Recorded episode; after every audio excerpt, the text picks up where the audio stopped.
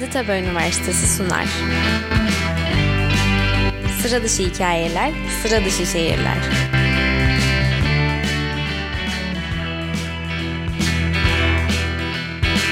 UFOLK'un hazırladığı podcast serisi Sıra Dışı Hikayeler, Sıra Dışı Şehirler, toplumsal ve kültürel değerlerimizin yapı taşları olan şehirlerimizi anlatmak için yola çıktı.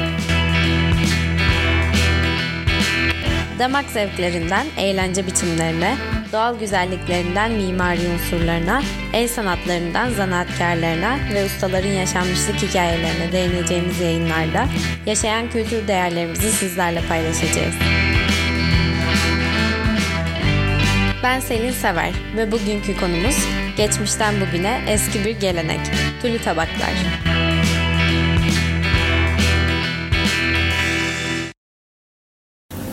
Bu bölümde Balıkesir'in Kurtuluş Günü törenlerinin simgesi haline gelmiş olan Tülü Tabaklardan bahsediyoruz. Eğer 6 Eylül tarihinde bir turist olarak Balıkesir'in merkezinde bulunma şansınız olursa, siz keyifle kutlama töreninde yer alan korteji izlerken, birden kortejin devamında önde çığlıklar atarak koşan çocuklar, onları takip eden korkmuş bir kalabalık ve peşlerinde tüm bu kalabalığı kovalayan, üstlerinde deri parçalarından oluşan kıyafetleri ve sadece gözlerini görebileceğiniz şekilde bütün vücudu kömür karası renginde bıyıklı adamlar görme ihtimaliniz çok yüksek. Dikkat edin, çünkü her an biri size yaklaşarak üstünüzü siyaha boyayabilir. Ben de aile büyüklerimizin Balıkesir'de yaşaması sebebiyle çok küçük yaşta tülü tabaklarla tanışan ve bulduğu ilk sokak arasına saklanan çocuklardan biriydim. O zamanki aklımla biraz da korkak bir çocuk olarak insanların böyle coşkuyla kutlanan bir günde korkutulmasına anlam veremezken aynı zamanda da biraz zalimce olduğunu düşünsem de seneler geçtikçe onlardan kaçmak hala korktuğum ama keyif veren bir oyun haline geldi.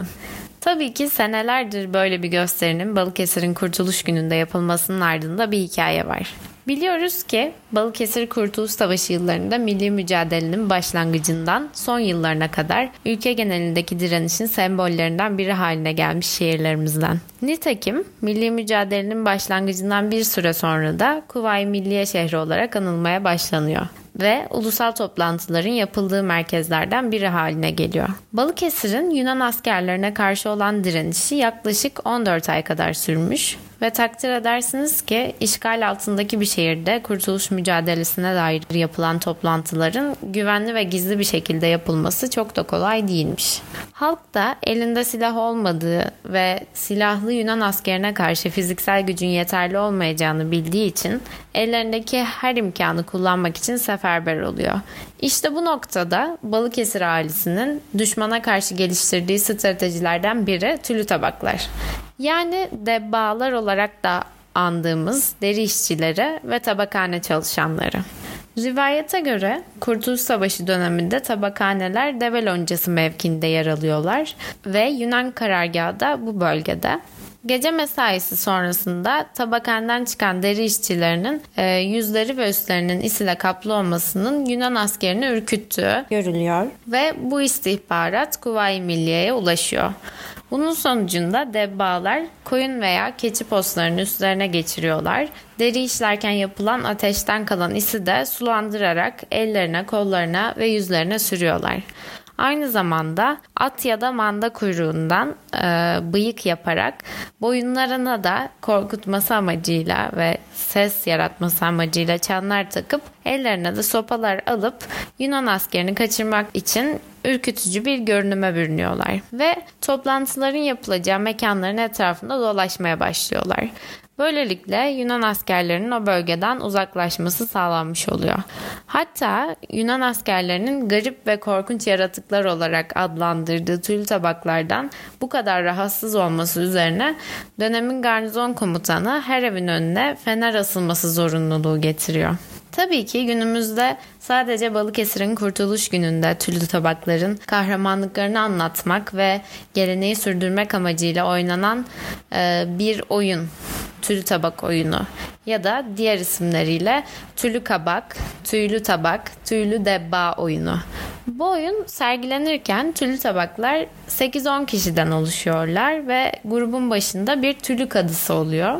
Bu kadı gösteri boyunca, geçit töreni boyunca atlı olarak yer alıyor ve sigara tüttürüyor. Diğer tülü tabaklarda halkı kovalayarak ilerliyorlar. Protokolün önüne gelindiğinde bir daire oluşturarak ellerindeki sopaları ortaya atıyorlar ve dairenin etrafında dönmeye başlıyorlar. Ardından da oyun bir süre sonra son buluyor.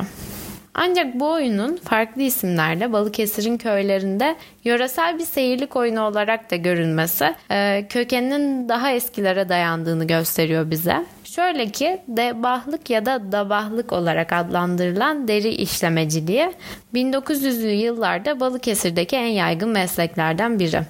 Dolayısıyla debahlar da şehrin önemli esnafları arasında.